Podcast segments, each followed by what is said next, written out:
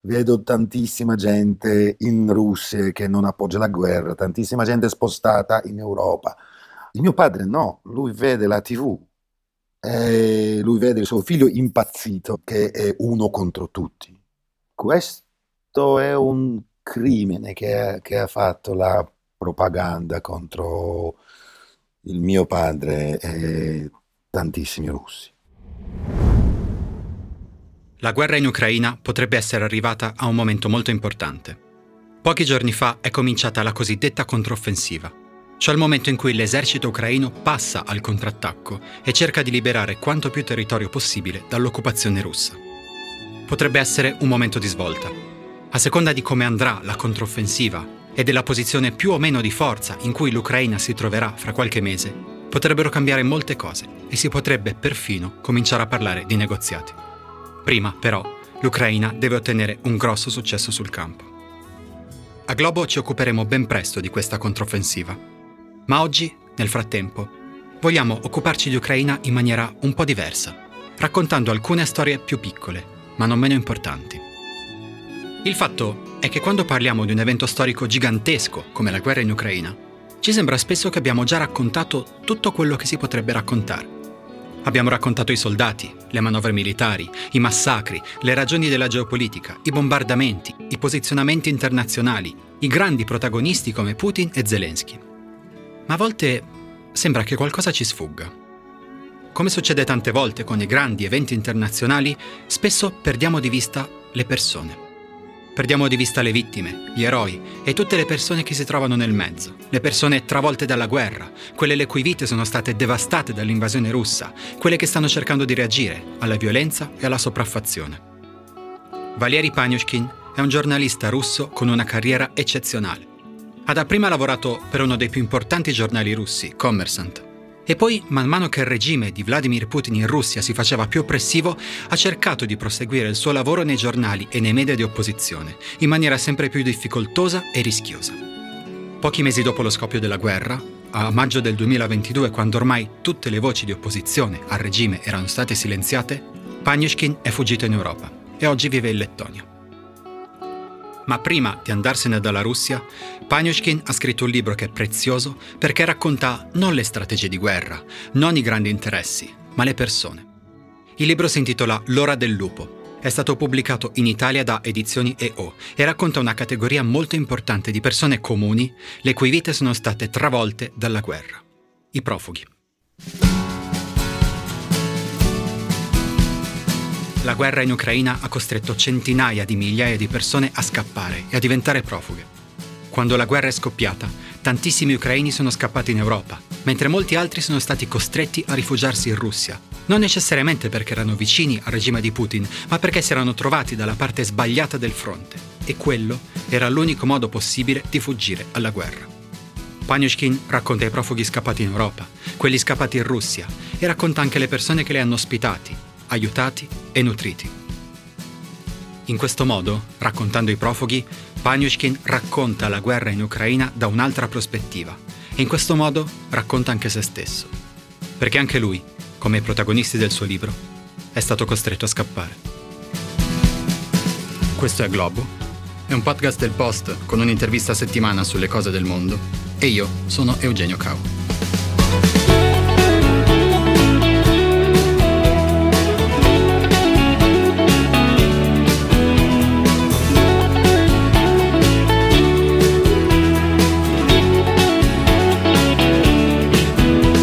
Valieri Pagnushkin, benvenuto.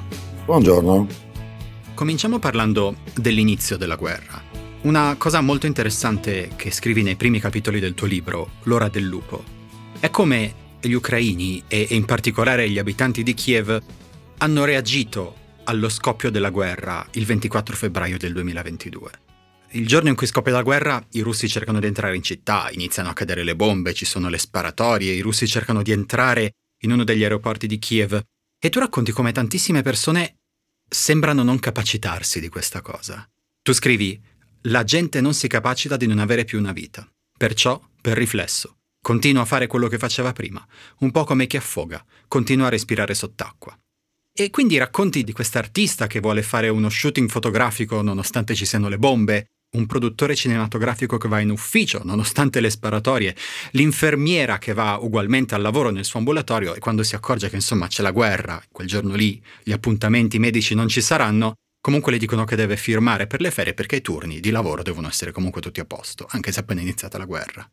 E questa è una cosa che io trovo molto notevole, il modo in cui le persone si abituano e al tempo stesso non si abituano mai allo scoppio di una guerra. È una cosa che noi forse abbiamo ricevuto, tramandata, raccontata dai racconti dei nostri nonni, dai racconti delle persone che ci sono vicine, che sono anziane e che si ricordano com'era durante la seconda guerra mondiale, vivere sotto una guerra. Ma adesso sta risuccedendo, nel 2022, nel 2023, a poche migliaia di chilometri dall'Italia. Ci puoi raccontare un po' questa parte qui?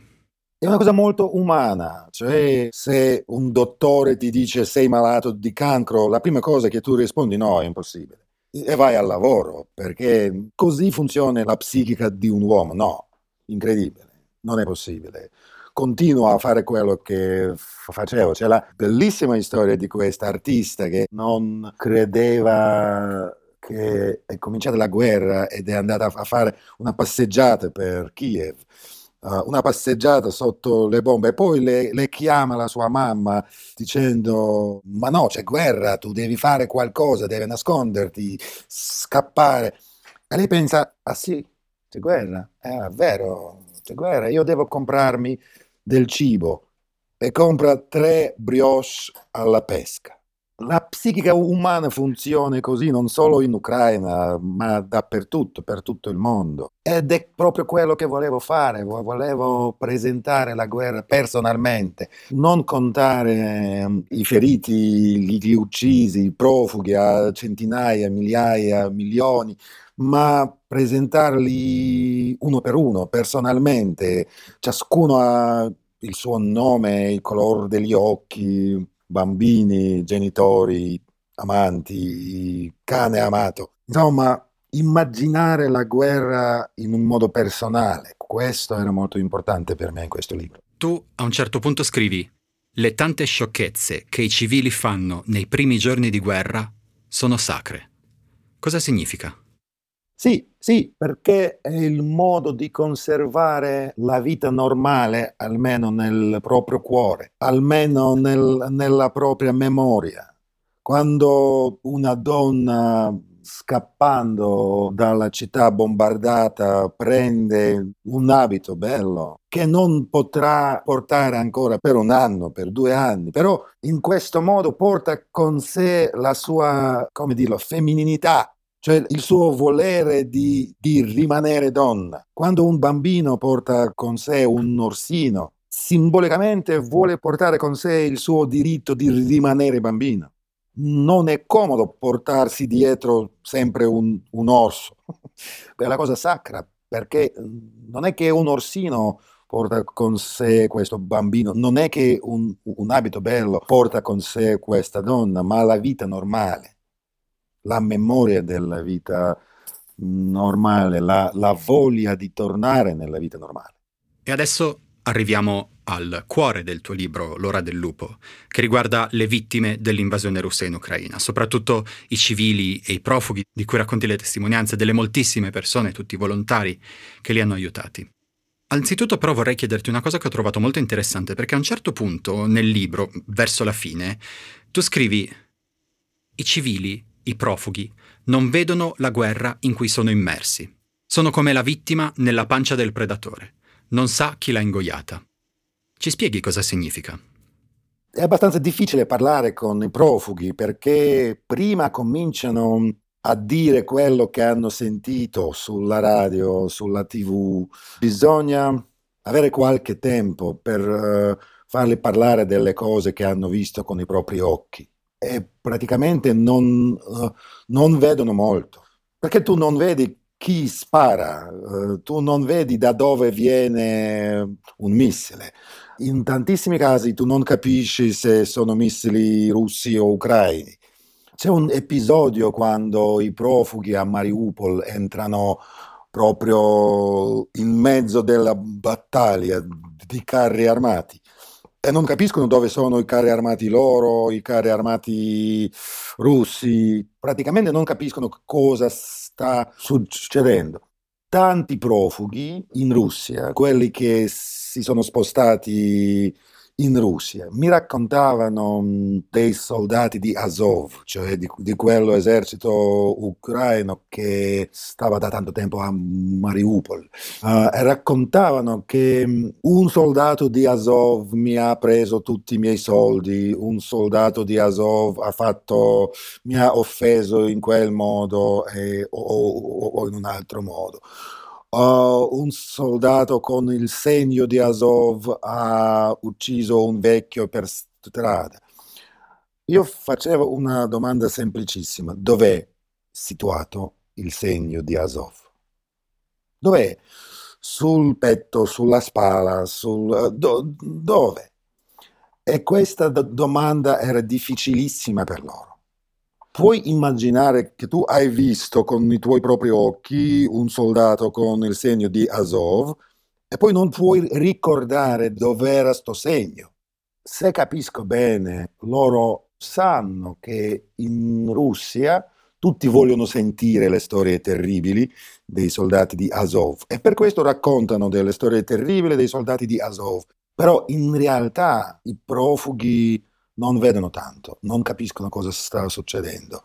Hanno, e per questo hanno aiuto dei volontari per uh, vedere le mappe, capire da dove partono gli autobus, i treni, eccetera, eccetera. Ecco.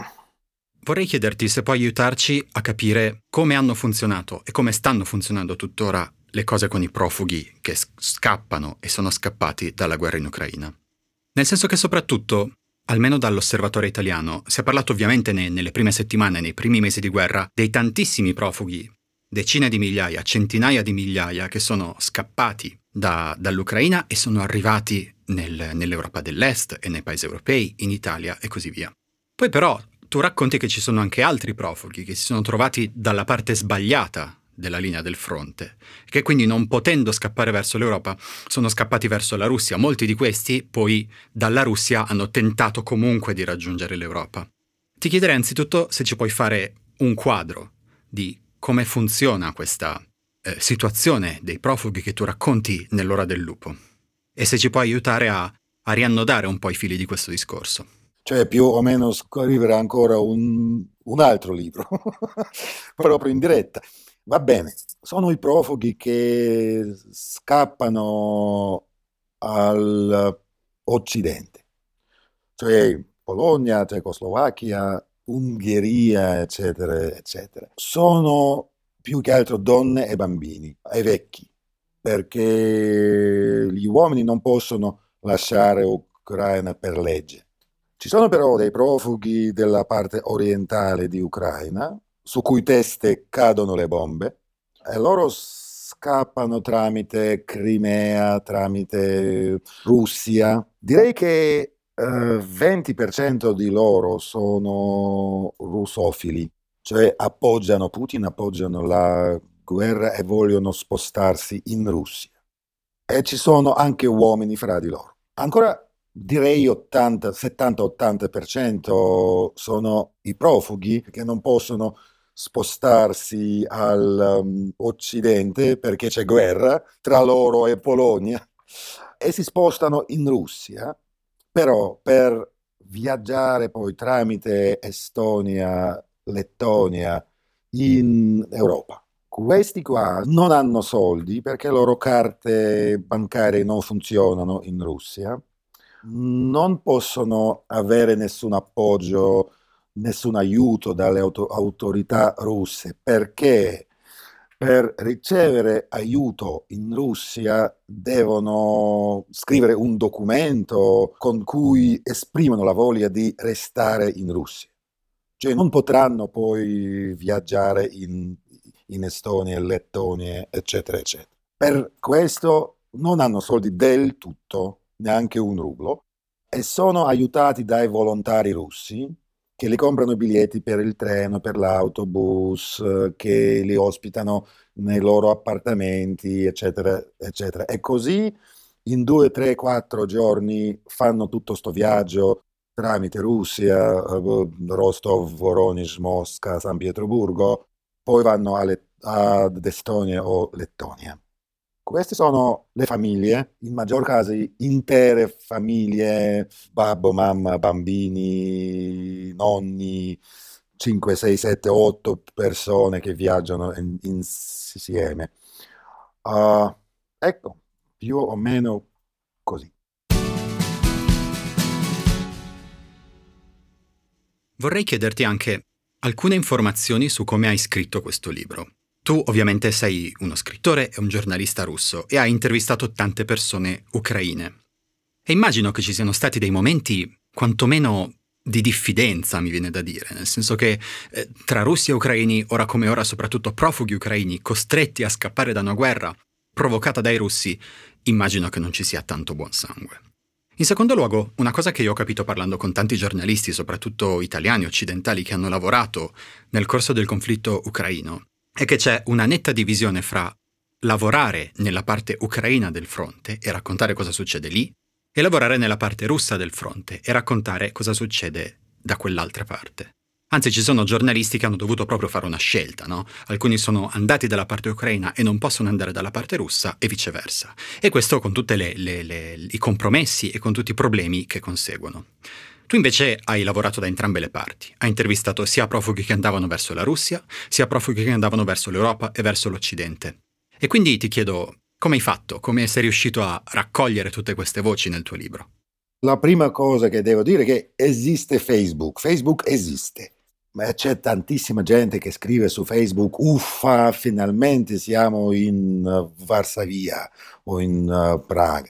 Uh, lì scrivevo direttamente chiedendo se vogliono lac- raccontare le loro storie e devo dire che in maggior casi la gente vuole la- raccontare le loro storie. Un paio di volte mi hanno detto no scusa, capisco tutto, però non posso parlare in lingua russa con un giornalista russo. E va bene, questo lo capisco, lo, lo capisco bene. Così ho fatto la maggior parte delle interviste che, mh, con i profughi che andavano all'Occidente. Poi stavo in Russia fino a maggio e nelle prime settimane della guerra la KGB non ha capito ancora che doveva chiudere i campi dei profughi. Praticamente non era difficile entrare in un campo, adesso è difficilissimo, tutto chiuso tutto proibito, però nel marzo era abbastanza facile. Tu prendevi un paio di bottiglie d'acqua, facevi finta di essere mm, volontario ed entravi nel campo per parlare con la gente. Così potevo fare per due o tre settimane in marzo a Rostov, a Voronezh. Poi nel maggio mi sono spostato a Riga, in Lettonia, Uh, ed ho parlato con, con, i profughi che sono già venuti in Lettonia e stavano per andare in uh, Germania, in, in, Svezia, eccetera. Uh, cioè, in questo modo ho potuto più o meno parlare con, con, i profughi da tutte le parti. Perché dicevi che adesso rispetto a, all'inizio della guerra in Russia i campi profughi sono chiusi ed è difficilissimo per i giornalisti entrarci? Perché 80% dei profughi nei campi russi dicono voi ci bombardate. Non è che sono felici di essere in Russia, di essere spostati, sono scappati dalle bombe che le cadevano su, sulla testa. Per la propaganda russa ci sono 20% di filoputiniani che con tutti i permessi della KGB, i propagandisti russi arrivano in un campo, pigliano i filoputiniani, li intervistano uh, e vanno, vanno, a Mosca. Uh, però ci sono ancora 80% dei profughi che, che non possono essere intervistati per la televisione russa. E per questo tutti i campi adesso sono chiusi. Tutti i personaggi più interessanti, più forti, più notevoli del tuo racconto sono donne. E come giustamente fai notare tu nel corso del libro, da un lato è ovvio, nel senso che il grosso dei profughi, che sono i protagonisti del tuo racconto, sono donne, bambini e persone anziane, perché ovviamente, soprattutto in Ucraina, i maschi per legge sono obbligati a stare all'interno dei confini dello Stato ed eventualmente a prestare servizio militare per difendere il paese. E però la cosa interessante è che, come dici tu, a un certo punto c'è molto di più.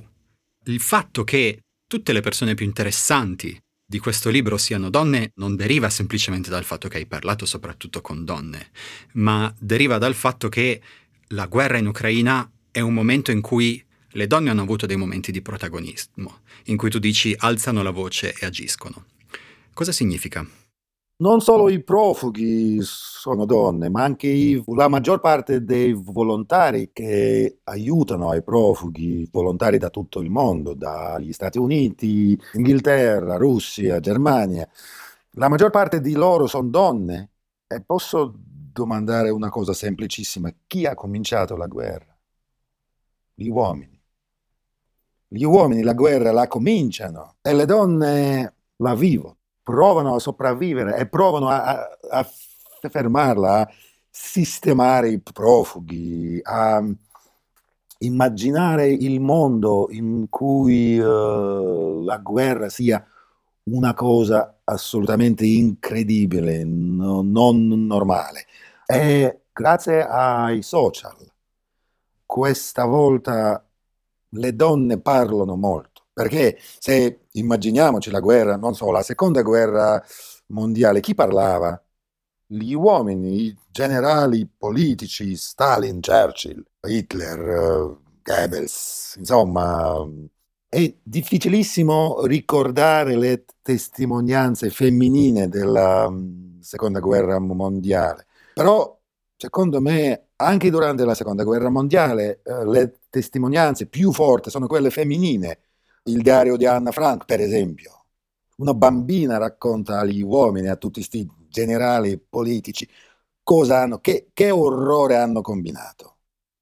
Come dicevi, oltre ai profughi, gli altri grandi protagonisti del tuo libro sono i volontari cioè le persone che si sono organizzate in maniera anche molto rocambolesca, soprattutto eh, nelle prime fasi della guerra, e si sono un po' improvvisate per cercare di aiutare le persone che scappavano dalla guerra, sia dalla parte occidentale sia dalla parte russa. In particolare i volontari che aiutavano i, i, profughi arrivati in Russia poi spesso li aiutavano anche a bypassare la Russia e, e, e tornare in Europa da un'altra strada. Se dovessi scegliere una storia di questi volontari, che storia sceglieresti?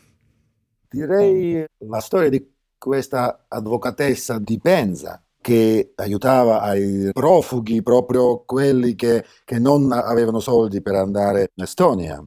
E raccoglieva i soldi per loro, comprava dei biglietti e un giorno era arrestata, portata in polizia, poi lo hanno portato via in un bosco, battuto, insomma, hanno preso il suo passaporto e doveva scappare mm, tramite Mosca con aiuto degli amici senza passaporto con il passaporto falso, non ho capito bene se era un passaporto vero o falso però capiva che non è che puoi aiutare a, a profughi in Russia senza rischio, però rischiava. Mi, mi piace molto questa storia dei, dei suoi profughi che venivano a San Pietroburgo e prima di partire si fotografavano accanto mh, alla nave militare Aurora e poi eh, eh,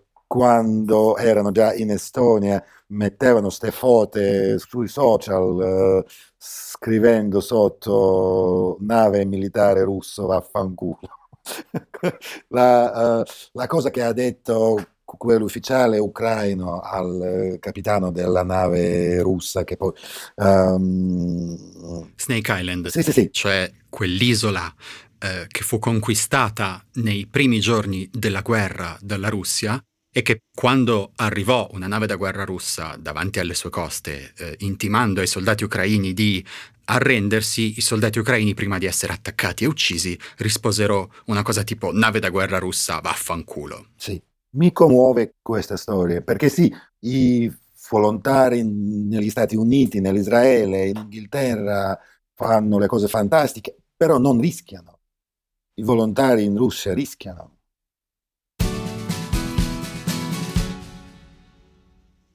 la primissima frase del tuo libro è Mio padre appoggia la guerra.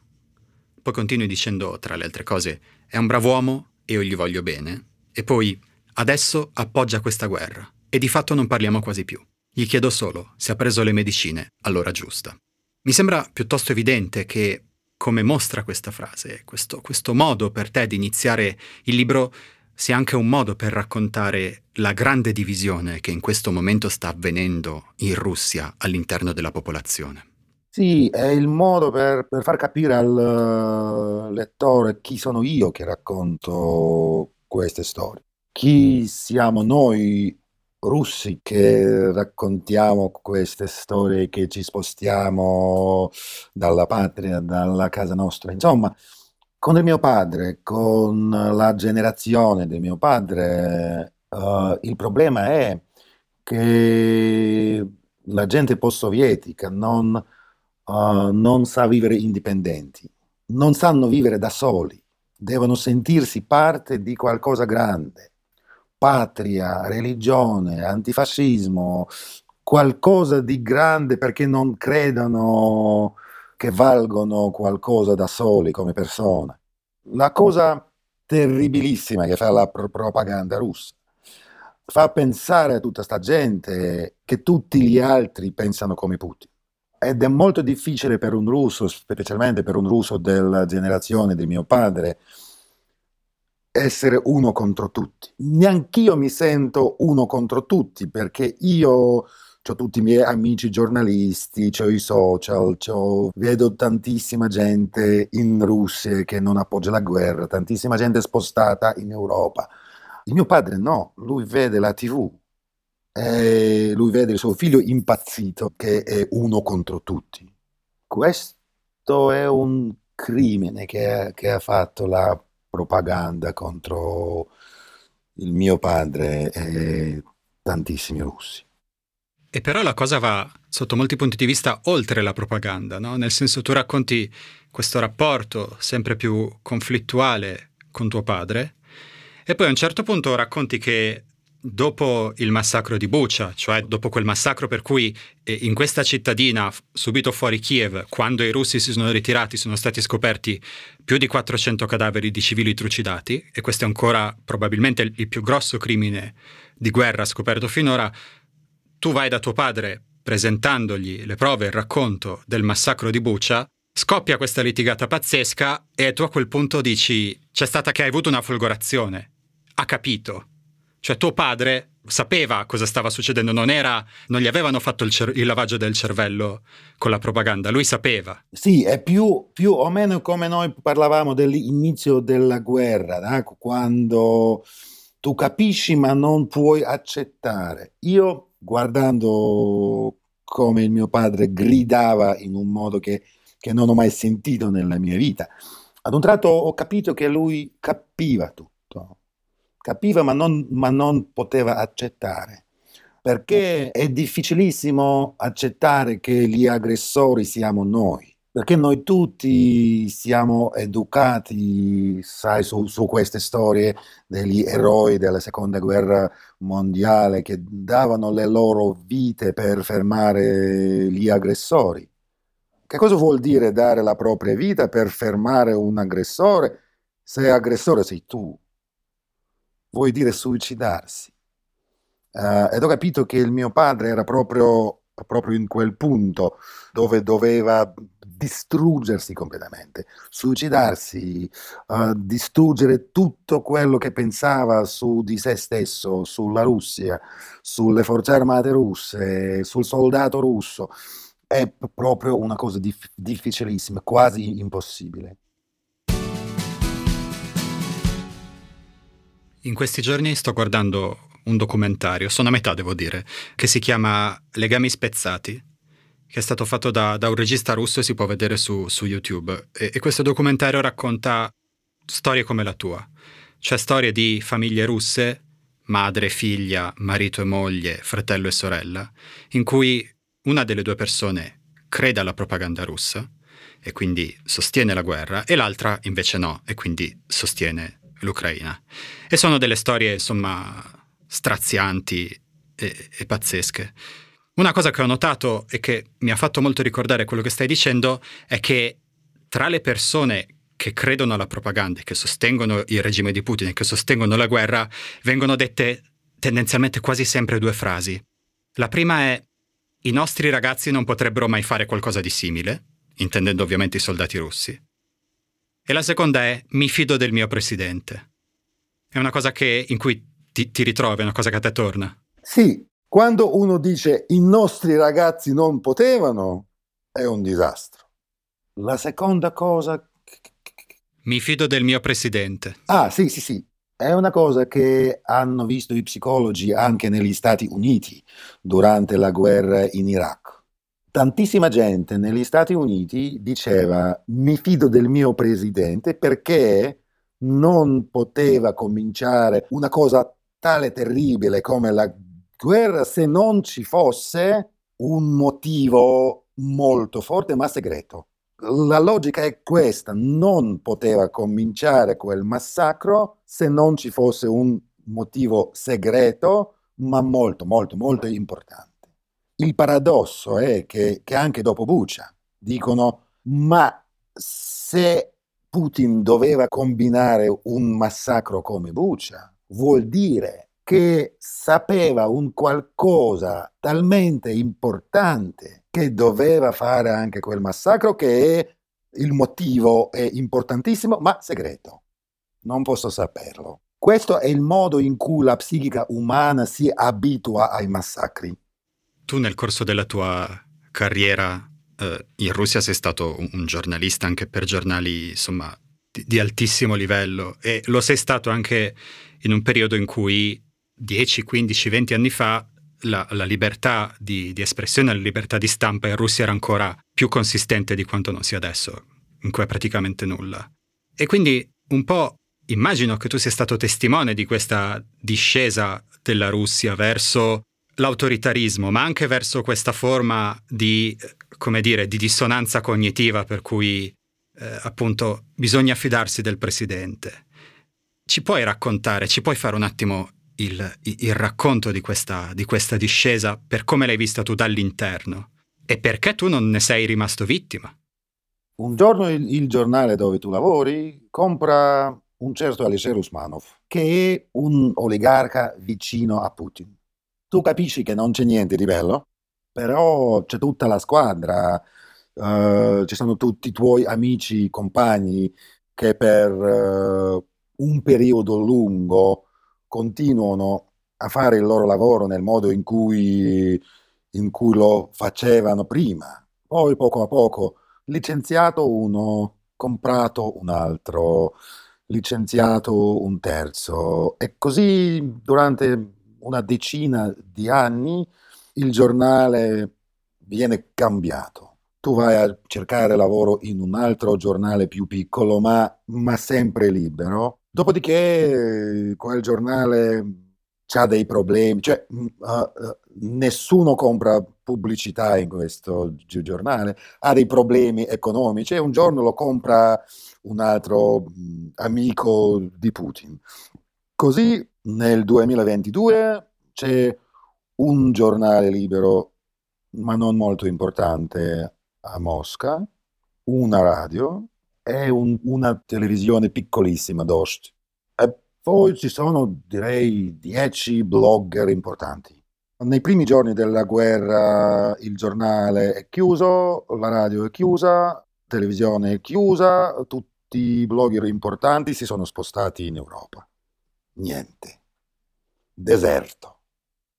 Io personalmente, sì, non sono messo in prigione, arrestato una volta per un giorno, niente di terribile, però adesso quando sono stato a Roma era la prima volta durante tre anni che ho visto i lettori.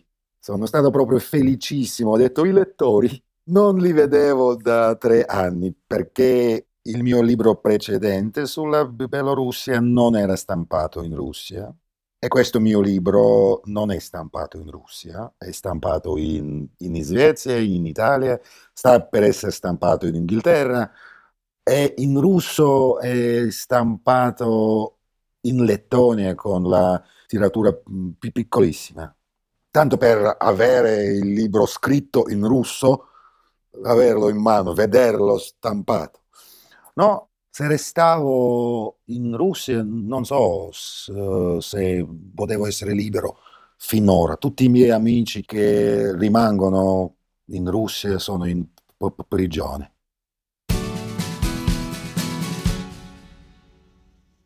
Come finirà questa guerra?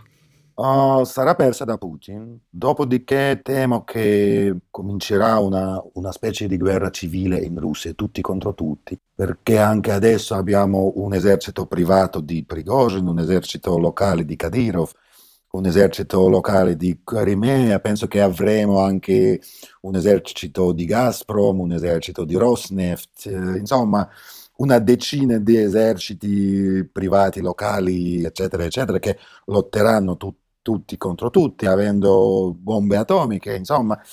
Non penso che sarà una, una storia piacevole. Dopodiché penso che uh, la Russia sarà divisa in certe parti e qualche parte forse potremo salvare, nel senso di democrazia, libertà, eccetera, eccetera. Io essendo finlandese, metà finlandese ingro, uh, spero molto che sarà salvata la Ingria, cioè quella parte della Russia accanto a San Pietroburgo che era occupata delle forze armate sovietiche nel 1939. Vorrei vedere, vedere salvata e libera Ingria, non, non spero di tutta la Russia. Quindi quella cosa che dicevi a proposito di, di tuo padre e delle altre persone che sostengono la guerra, questo essere portati al limite fino al suicidio dell'identità russa avverrà anche al paese intero. Avranno una delusione amarissima. Non la prima nella storia della Russia, perché se tu guardi la cronaca di, di come fu sepolto Stalin, c'è l'intera Mosca che piange, però dopo qualche anno capiscono che c'era una specie di incanto, di stregoneria e dicono mamma mia cosa abbiamo fatto, come mai abbi- abbiamo costruito tutto questo gulag, tutti questi milioni di, uh, di persone in gulag. Penso che una delusione di quel genere ci sarà anche con i russi stavolta. Prima di arrivare ai consigli, vi ricordo che la mail di Globo è globo.it. Vi ricordo anche che se ascoltate Globo sull'app del Post, su Spotify o su Apple Podcast o su qualunque altra piattaforma potete attivare le notifiche o cliccare sulla campanella per ricevere una notifica tutte le volte che Globo esce, il mercoledì. E ora, Valieri Pagnushkin, ti chiedo tre consigli. Libri, film, serie tv, musica, altri podcast che ti hanno ispirato e che vorresti suggerire.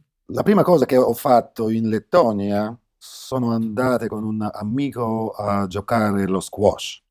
Con la pallina di squash lui mi ha proprio ferito l'occhio molto seriamente. Per questo il primo consiglio, se giocate squash, usate gli occhiali, è importantissimo. Se non scherzare, nel mio libro io descrivo la mia amica carissima uh, e giornalista eroica Elena Kostiuchenko, che ha scritto un libro che si chiama uh, La mia Russia, storie da, da, un paese perduto.